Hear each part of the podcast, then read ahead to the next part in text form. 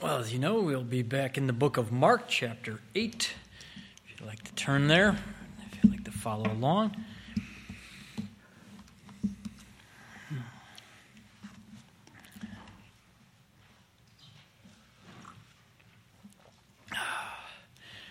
We'll just ask the Lord's blessing on His word before we get into it. Ah, gracious Heavenly Father, we do come before you thankful for today, thankful for your word and thankful for the opportunity to, to have it, to read it, and to interact with it. For you are the living word. And we just pray our hearts and minds would be open to what you want us to know this morning. In your name, Lord Jesus. Amen. Ah. so we move on to chapter 8. As we, as last week, we were finishing up chapter 7. And uh, again, the pace uh, of, of the book of Mark continues to roll on and move forward. As we see one, you know, last event dealing with a particular man with an infirmity of, of, being mute, unable to hear, and unable to speak, and how the Lord dealt with that, healed him of that. And we pick up the account uh, of what's taking place in his ministry at this time in the first verse of chapter 8. It says, In those days, the multitude being very great and having nothing to eat, Jesus called his disciples and said to them. And before we begin or move forward into that, just that, that term there, in those days. Those days. An interesting phrase. It's one of those you, you find uh, periodically, rather often off, actually, throughout the, the, the Word of God. It's kind of a, a time signature, as it will often used. We find that in the Old Testament, in the book of Judges, and in, other places, in the book of Acts, in those days. That term, in those days, takes place. One of those things that stands out to me or makes close that those often who would have been reading this, because we have to keep in mind that this account, the Gospels, were written fairly soon after the Lord's death, burial, and resurrection. There have been many people around who would have been alive during those events and times, maybe even were there. And then reading the accounts after they began to be written down and copied and, and, and dispersed. Kind of been that reminder. Remember, in those days, at that time, kind of that reminder well, what days? Well, in essence, remember where he is. He's uh, in the Decapolis region on the eastern side of the Sea of Galilee, on the eastern side of the River Jordan in those days. So, um, how long he was there, we don't know. But a significant amount of time to, to give that terminology in those days. How long he'd been there, ministering to, to the people that were there in those days. And it's interesting, it says there, you know, in those days, and multitude being very great. A large group had come out to where Jesus was to hear him preach. Again, nothing really unusual about that when we, when we take into context the Lord's earthly ministry, how often that happens. And wherever the Lord is, the multitudes, crowds just naturally move towards where he was. Again, how you know how that word was spread. I'm sure you know. Again, previously in the last couple uh, last chapter the events of the, the healing of that man i'm sure went out. And just his fame of all the things he'd been doing and all the things that have taken place so far just spreads and proceeds and goes out. When people hear jesus of nazareth you know is you know three miles down the road. Really? People go People go in significant numbers. They would go. The multitude being very great. But again, if uh, we see this, you know, a large group, nothing unusual about that. But again, it says, lets us know that they had nothing to eat. Again, the last time we saw an event like this, it always strikes me as weird. I don't know who travels without thinking of food. There are obviously some who do. I am not one of them. but again, part of it, I think, speaks of the, just the desire to go and to be in his presence, to be near him. Just pick up and move, pick up and go at a moment's notice. We'll worry about the other details, will take care of themselves somehow. We'll worry about that later. But right now, we need to be where He is. Speaks quite well of these people at that time.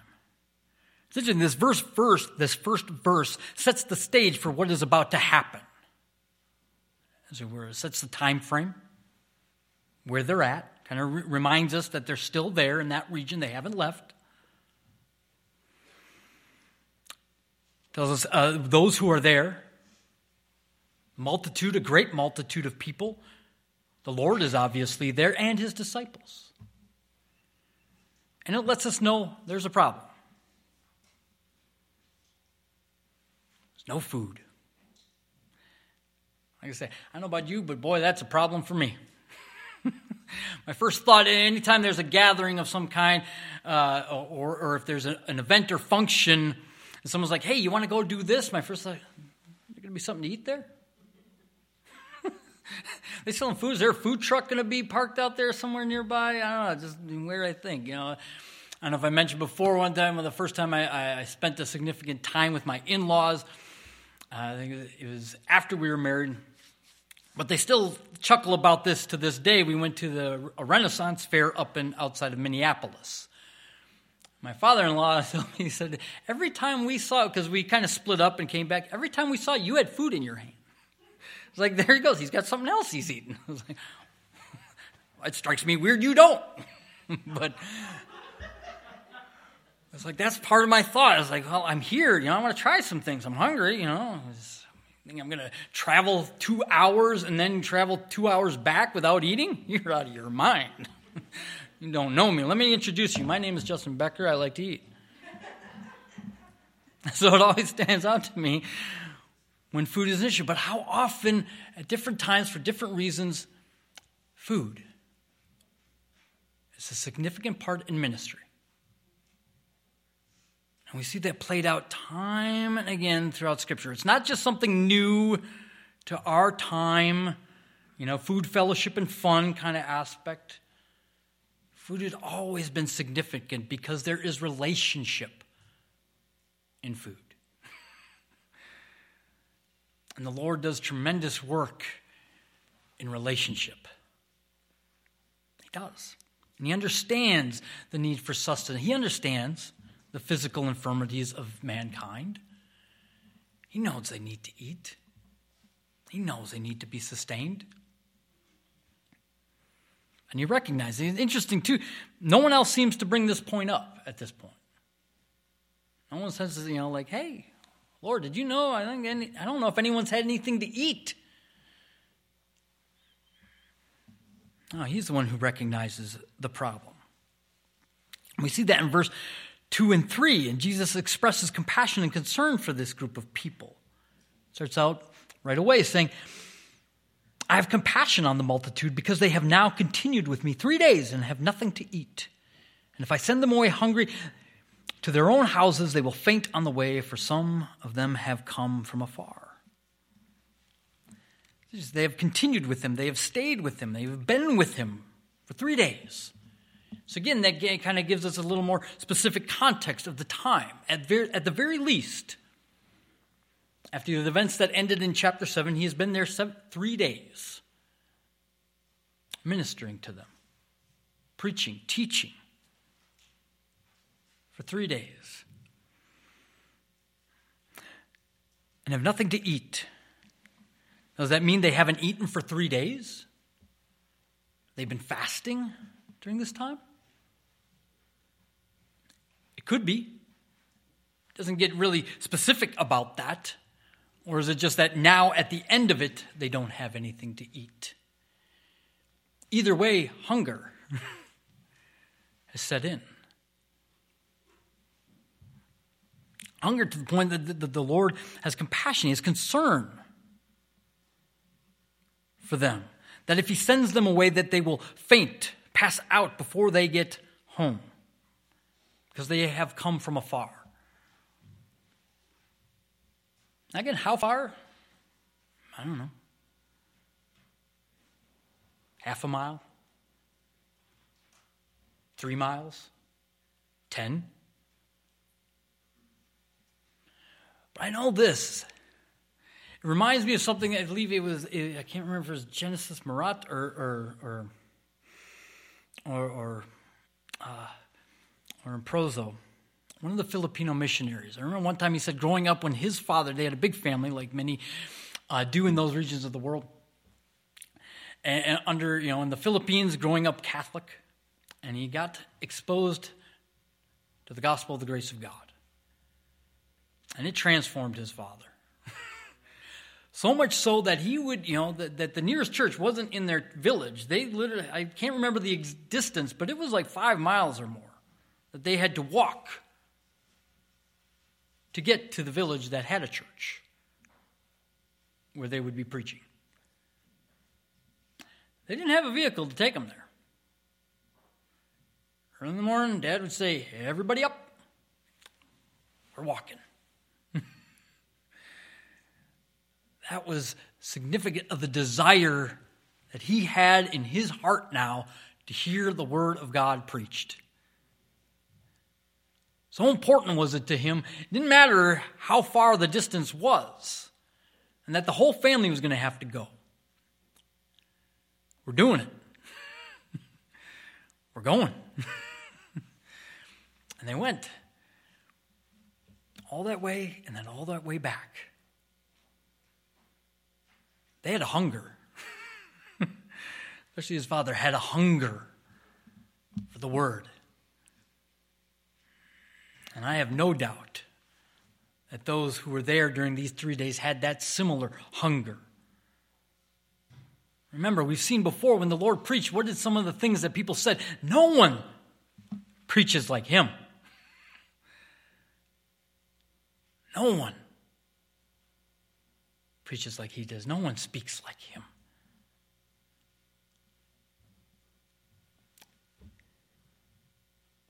To have someone, to be able to hear the word of God. Again, someone didn't make the connection. Why? no one preaches like him because there's no one like him. living God, the living word, expounding upon the written word. Humbles any man who steps up into the pulpit thinking about how the Lord preached and taught. But they had this desire to go and hear him preach to the point of, of hunger, to the point of, of denying themselves physical sustenance.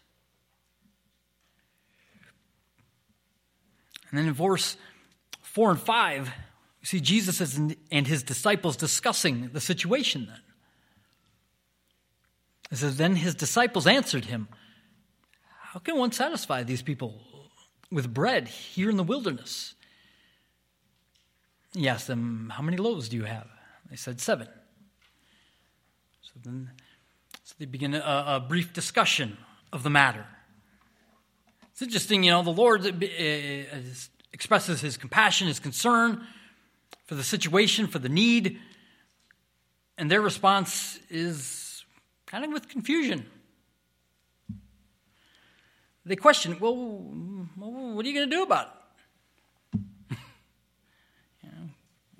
How can one satisfy these people with bread in the wilderness? They just too practical. Where are we going to get it? We don't see any store. Kind of like, if you remember the last time, couple chapters ago. Again, they focused on the problem and not the solution. Too much on the horizontal and not on the vertical. For man does not live by bread alone, but by every word that proceeds from the mouth of the Father. They already forgotten the last time what had happened. Keep your finger here. Just look at a few things uh, back in Mark chapter 6, beginning in verse 30. We won't, we won't go through the whole account.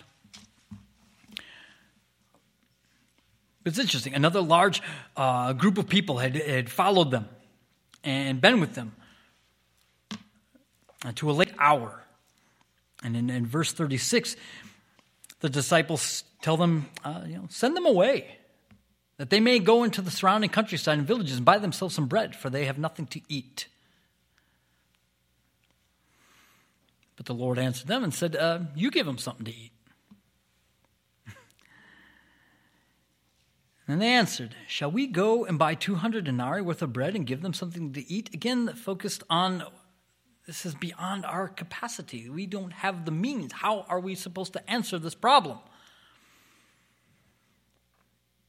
Interesting in verse 38, almost word for word, what the Lord says the second account. How many loaves do you have? Go and see. Back in chapter 8. How many loaves do you have?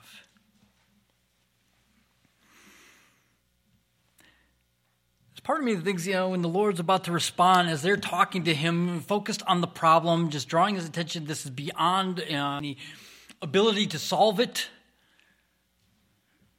Again, uh, apparently completely forgetting what had happened not that long ago. Well, we're not told the exact time frame of how long that had been. You tend to think a feeding of over 5,000 you know, men, which we've talked about then, probably translates into close to 12, 15,000 people with women and children, will kind of tend to stick in your mind a bit. But here we are again, a crowd of people hungry, no means by which to feed them. What are we going to do? Sometimes I get the feeling the Lord's sitting there going,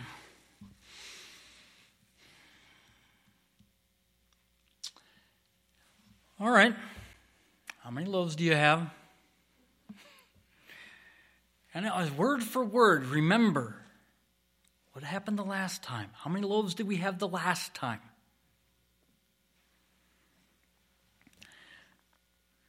Anyways, in this account, it still doesn't quite dawn on them. But they go and find out, and they bring that back to him. But it's interesting. Here they are, and they tell him too, how many how can we feed so many people in the wilderness?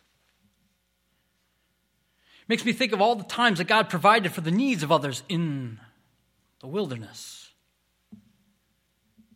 Moses and the Jews in the wilderness. Manna from heaven. David and his companions out in the wilderness, how many times did the Lord provided for them in different means through other people, even? Or Elijah, hiding out in his cave, provided with the birds of the air. How often God meets the needs of those who seek him out in the wilderness? Reminds me again, uh, the, the verse kind of brought up last time the, the need to draw near to God, and He will draw near to you. The question is are you willing to go where He is? It's not that He doesn't make Himself available, not that He puts Himself so removed. I find that out in the wilderness, that part seems, well, that seems inconvenient. But is it? is it? Often, uh, what I see here is, is making himself available for all. We don't see a God who's put himself, you know, he's preaching at, you know, the, the, the Capernaum, you know, theological seminary, you know, get your tickets now. Room for, you know, 1200. Oh, you missed it? Oh, I'm sorry, sold out. But I hear he's preaching in Caesarea in a couple months. Maybe you can get it available for that one. We never see that of our Lord. He always puts himself in a position for all to come and all to be made available of what he has to offer. But all he asks is, Here I am. Are you willing to come? Are you willing to come out here and meet me?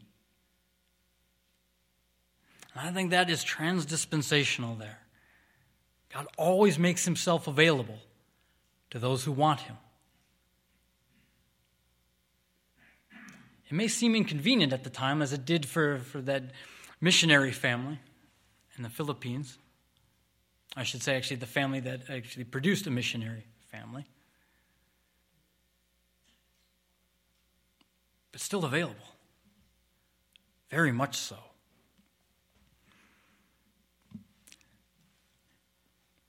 It's often even the question for us today. Sometimes, well, where is God today? Why is He supplying a need today? Uh, where do I go to meet Him? Go to His Word. You go to a fellowship. Go where He is. And He will meet you there.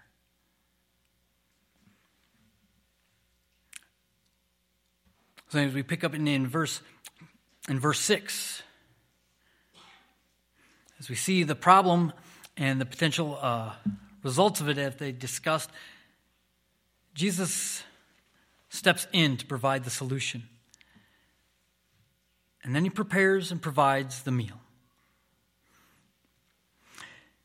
In verse 6, he says So he commanded the multitude to sit down on the ground. And he took the seven loaves and gave thanks, broke them, and gave them to his disciples to set before them. And they set them before the multitude. They also had a few small fish, and having blessed them, he said to them also, set them before them also. So they ate and were filled, and took up seven large baskets of leftover fragments. Interesting. Again, while the disciples seem unable or unwilling to do what is necessary, which ultimately is put it in the Lord's hand. The Lord steps in and takes control of the situation. First, he gets everybody organized. That seems odd, but think about it. When you got a large group of people and you want them to eat and get ready to eat, you got to kind of herd them in. I and start getting people organized. Call their attention. Think about that. Have you ever been, at, you know, whenever you're at a large gathering, whether it's a conference or even sometimes at their fellowship meal? Okay, everybody, in a moment we're going to go down, we're going to eat. First we'll pray, give thanks, and then we'll go. Attention, get people focused. He also gets them seated. He gives direction. Gets them seated on the ground. Puts them in position to be served as it were. And in verse, verse, uh, still in verse 6, he says, He took the seven loaves, gave thanks, and broke them, and then gave them to his disciples and set before them. Odd thought here of mine, of course, but look at this, see, like the first course. Now takes the seven loaves seven loaves of bread, and gives thanks, blesses them, breaks them. There's a pattern here as well. It's the same thing he did the last time. He gives thanks. Gives thanks. What may seem at first this meager offering, he gives thanks for it. He blesses it. And then he breaks it. And then he gives it to the disciples. Again, I think in these actions, there's even way more than we have a time for here. Because we could look at the, the aspects of, of, of the, the, the communal supper, the Last Supper, the Jewish feast at Passover, how that took place, the breaking of the bread, and then the passing of it out. And again, interesting that he gives it to the disciples to then disperse. It should be setting them up for the ministry he will then release them into. Taking the good news of the gospel, the kingdom of God, to the rest of the nation. Setting them up for service. And again, there's a beautiful illustration as well here. For Jesus Christ is the bread of life, who is blessed forever. Amen. But also blessed by his Father at the moment of his baptism for his ministry. was ultimately broken and then given, that all may partake of it. And that spiritual food.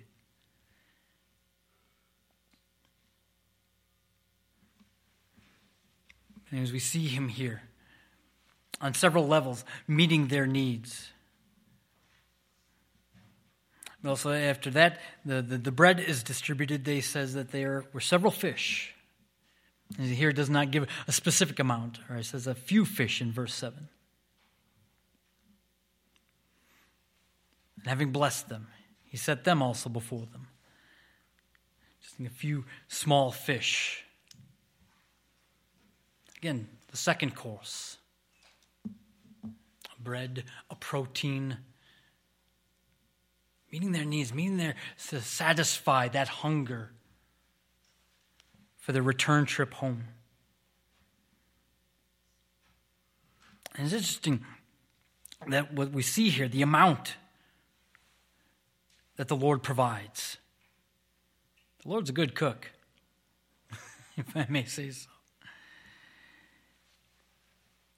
But in verse 7 it says, He set them also before them. Verse 8 So they ate and were filled, and took up seven large baskets of leftover fragments. Ate and filled. Again, that is a very quick way to, to, to summarize the meal, to summarize what took place there.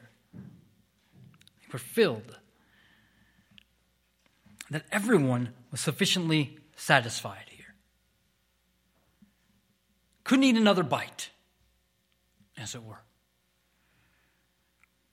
God doesn't skimp. He makes me when he seeks to satisfy a need. He doesn't just leave just enough. Makes me think. Uh, just uh, last weekend we had our, our daughter Charlotte's uh, birthday party, and it was a wonderful time, friend, family. You know, preparing as we, we were going to have some sloppy joes for the main course. Of course, I got my mother's recipe. Because I told my wife, Amanda, I said, I know it's a big job. I will take care of this. This is my realm. There's a lot of other things I know you've got going on, so don't worry. I've got this. One less thing for you to do. So I got the recipe, and I'm thinking, you know, and you're thinking how, you know, how many people are going to be there? Okay, how many we need? How, how, how much should we expand that, that the recipe? And, and you know, I get it, we ended up with like like nine pounds of meat and as you're making it, you're thinking, wow, that's a lot. You know, it starts filling up, you know, you know one big crock pot, almost another. And I'm sitting there, I've got uh, two more pounds to make. And I'm like, really? Do we really need it? Wife said, I don't know if we really need it. We should be enough. Can I you know, talk to my stomach a little bit. it's like, nah, go for it. Make the other, you won't regret it. My mind says it's always better to have more than more than enough. You know? Because if one, if it's good stuff, it's going to be good the second time around. I'm a good fan of good leftovers. We made and and there was, but actually at the end, you know, we, we by the time everyone was gone, and we because we had some the in-laws stay with us the night. By the time we were all done, uh, Sunday, you know, we came home from church for leftovers. You know, there was just enough then for us to get that another meal out of that. And I'm so thankful to, to make all that. There was more than enough to satisfy all our guests that day, and then leftovers for us Sunday afternoon. Again, part of that is just my mind that always wanted to have a little extra. I think in, in, in context, that there is a biblical context here, uh, perspective of, of, of a cultural perspective as well. Of not running out of food, that at a gathering, the embarrassment, the shame, providing a meal for all your guests and then not having enough. I really do. I think I know in some of my travels that is one thing in the Philippines. When we were there, boy, they fed us. Man, did they feed us. I think Doug's smiling, nodding. They do. Like it really was. Like almost every every gathering, every meal was a feast. It wasn't merely just a meal, it was a feast. And they took joy in that. They celebrated that. And part of it, if I am trying to, if I'm remembering correctly, If you've cleaned your plate, to them that was a sign you needed more. Like if you really were full and, and did not want anymore, you really act, you had to leave food on your plate. So that when you told them, no, I cannot eat another bite, they could look and go, well, obviously he didn't finish that. I really do. When you look at, the, again, that, that context uh, around the world and cultural norms, and we, we could even look back uh, in, in, in the Gospel of John, the wedding at Cana, why that was such a big deal to run out of wine. That would have been shameful, not merely just embarrassing. I think it would have been absolutely shameful, ruinous in some, con- in some ways to that family. To have that kind of party, that kind of gallery, that kind of celebration, and have to go, I'm sorry, we're out. We don't have enough. Again, there's a message there in, in, in, that event in and of itself. But I think that provides part of the, the, the clue, eh, or not the clue, but the, that perspective of the Lord providing more than enough. It was not, there, there are spiritual elements and realities here. But also the, that the Lord God Himself would never provide just enough in the context of, of that culture. He would provide more than enough.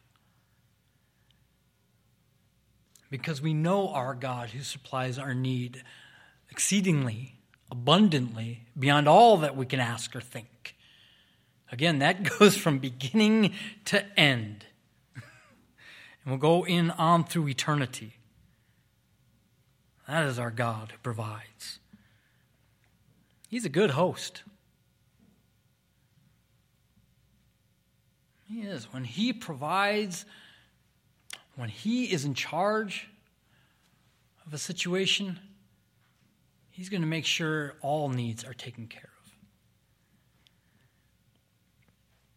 of. But it's also, I think, was reminded of another part of Scripture back in Matthew chapter 6. If you'd like to keep your finger here, but turn there. The Sermon on the Mount.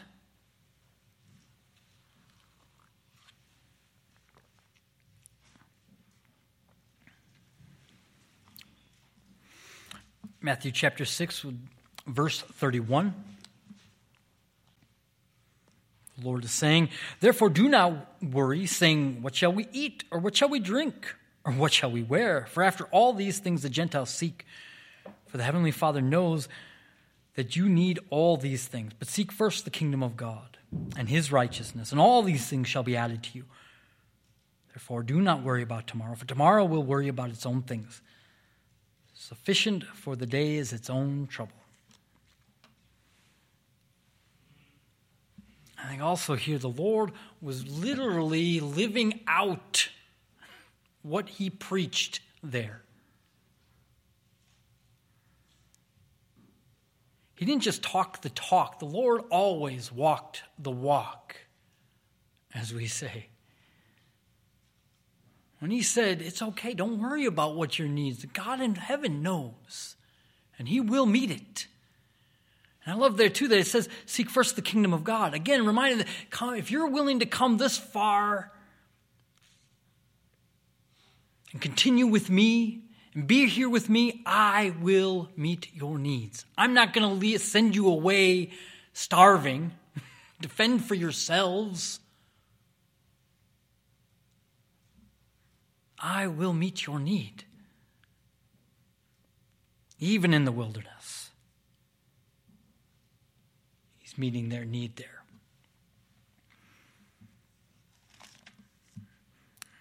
Back in chapter 8 of Mark, of Mark, after all this takes place, and again, we're not told how long this meal, this celebration, and I think it probably was a celebration. Again, eh, I think of it, you know, we sometimes use that term of, of these moments, these preaching times of the Lord uh, in, in what we would encounter in, in a conference of some kind. I mean, imagine three days of preaching. That sounds like a conference to me, about as close as to what we would experience. And the fellowship that takes place, the food that takes place, the, the, the laughter, the joy, the talking, the interaction. I don't think for one minute it was a quiet, somber, you know, everyone you know, kind of mm, nibbling away on their, their bread and their fish, just minding their own business. Especially if you understand, again, the, the, the context of Jewish interaction and celebration of things. I have no doubt that it was a very enjoyable, festive atmosphere. Again, imagine you've been there for three days, you get, you're hungry, everybody's hungry, and suddenly food, food in abundance. You're going to celebrate. You're going to have fun with that. You're going to enjoy yourself. And again, sharing and talking and interacting. Relationships. And while it doesn't say, I can only imagine the Lord moving amongst the people. I do not see our God sitting alone all by himself on some raised dais, as it were, untouchable, unapproachable. We know that's not true. Moving, talking, mingling. And again, not as some, you know, I just used this term the other day, uh, the, the social butterfly, as it were. But no, someone who knew each and every one of those individuals personally.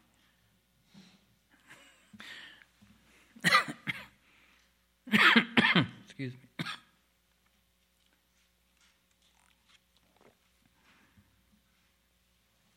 So we come to verse 9 and 10, kind of wraps up the, the, the whole affair. We're given a, a few bits of, of final information.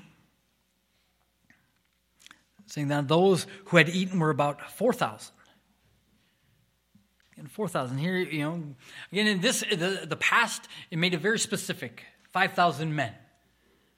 It says 4,000 persons. Now, I'm not sure if there's a different counting method at this time. Were they counting men and women here? It doesn't seem like they, it would be. The, the norm would have been to count the men, but, but still, 4,000. Even if that was it, 4,000 is a lot of people.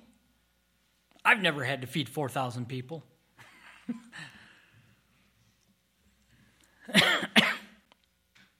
That's a significant amount, 4,000. But again, if it is only the men, we're talking about 12,000 potentially or more people.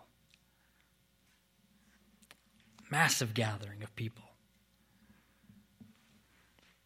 But anyways, again, and, and then forgot to mention again those seven basketfuls of fragments at the end of verse 8.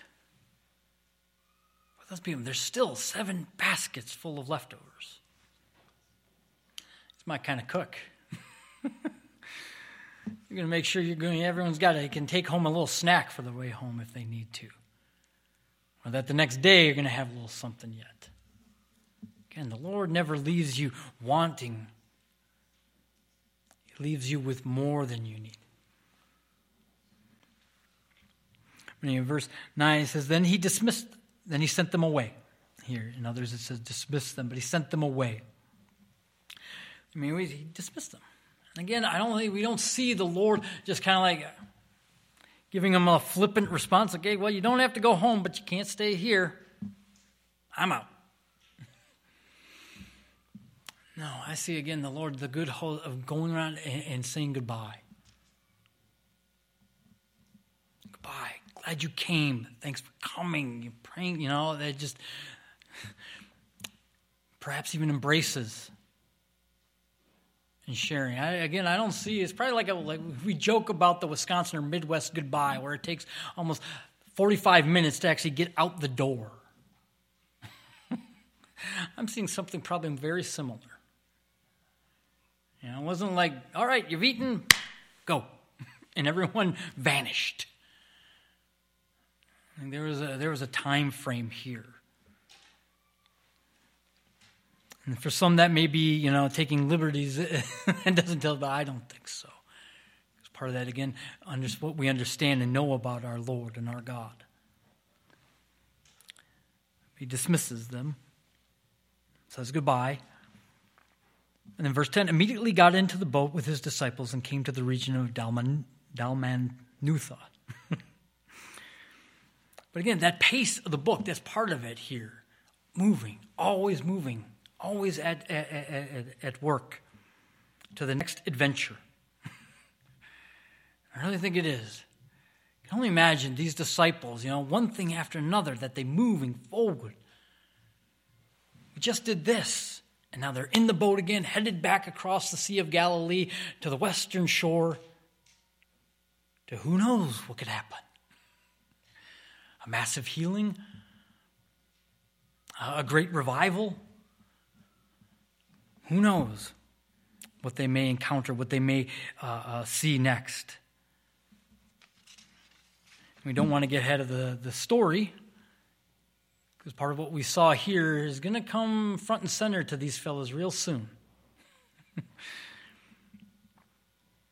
is, as we go through this, again, that aspect of the Lord meeting people out in the wilderness, that part of, will you come near me?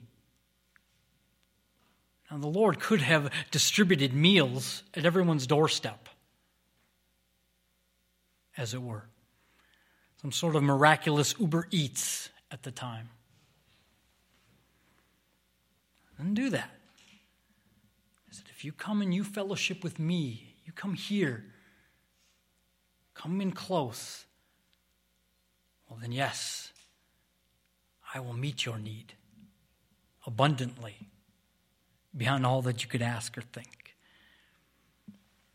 And I do think the same applies today. I know some people who do question where is God? They're seeking for the miraculous, even though they know, I wouldn't say better, because God still works miraculous today. he does. But they see events like this, and that's what they're looking for today. And they wonder, where is God? Where is He in my life? And it's not easy, but I have try to be gentle and gracious.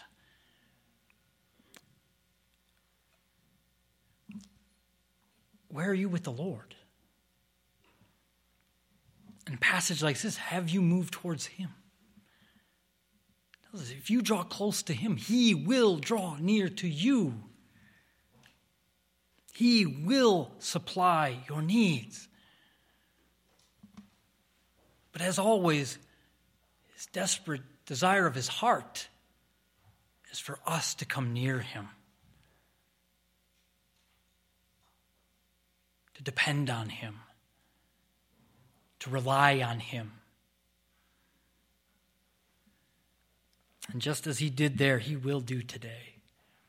Because I know there are some people, while they not be, be going through a physical hunger, they are definitely going through a spiritual hunger and being found in a spiritual wilderness, as it were. And the Lord's there to meet them. If they'll just go over and spend time with Him, get in His Word, fellowship with His people, He will be there. And He is here now. I don't know if there's anyone here who's got a need, a hunger, to the point of almost starvation. But the Lord is here. And He will meet you.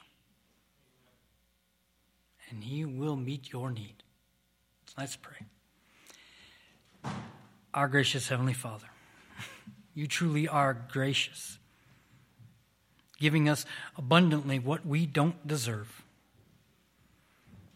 And we do pray for each and every one of us here, for we all have needs, we all have concerns, we all have, and we all have a need.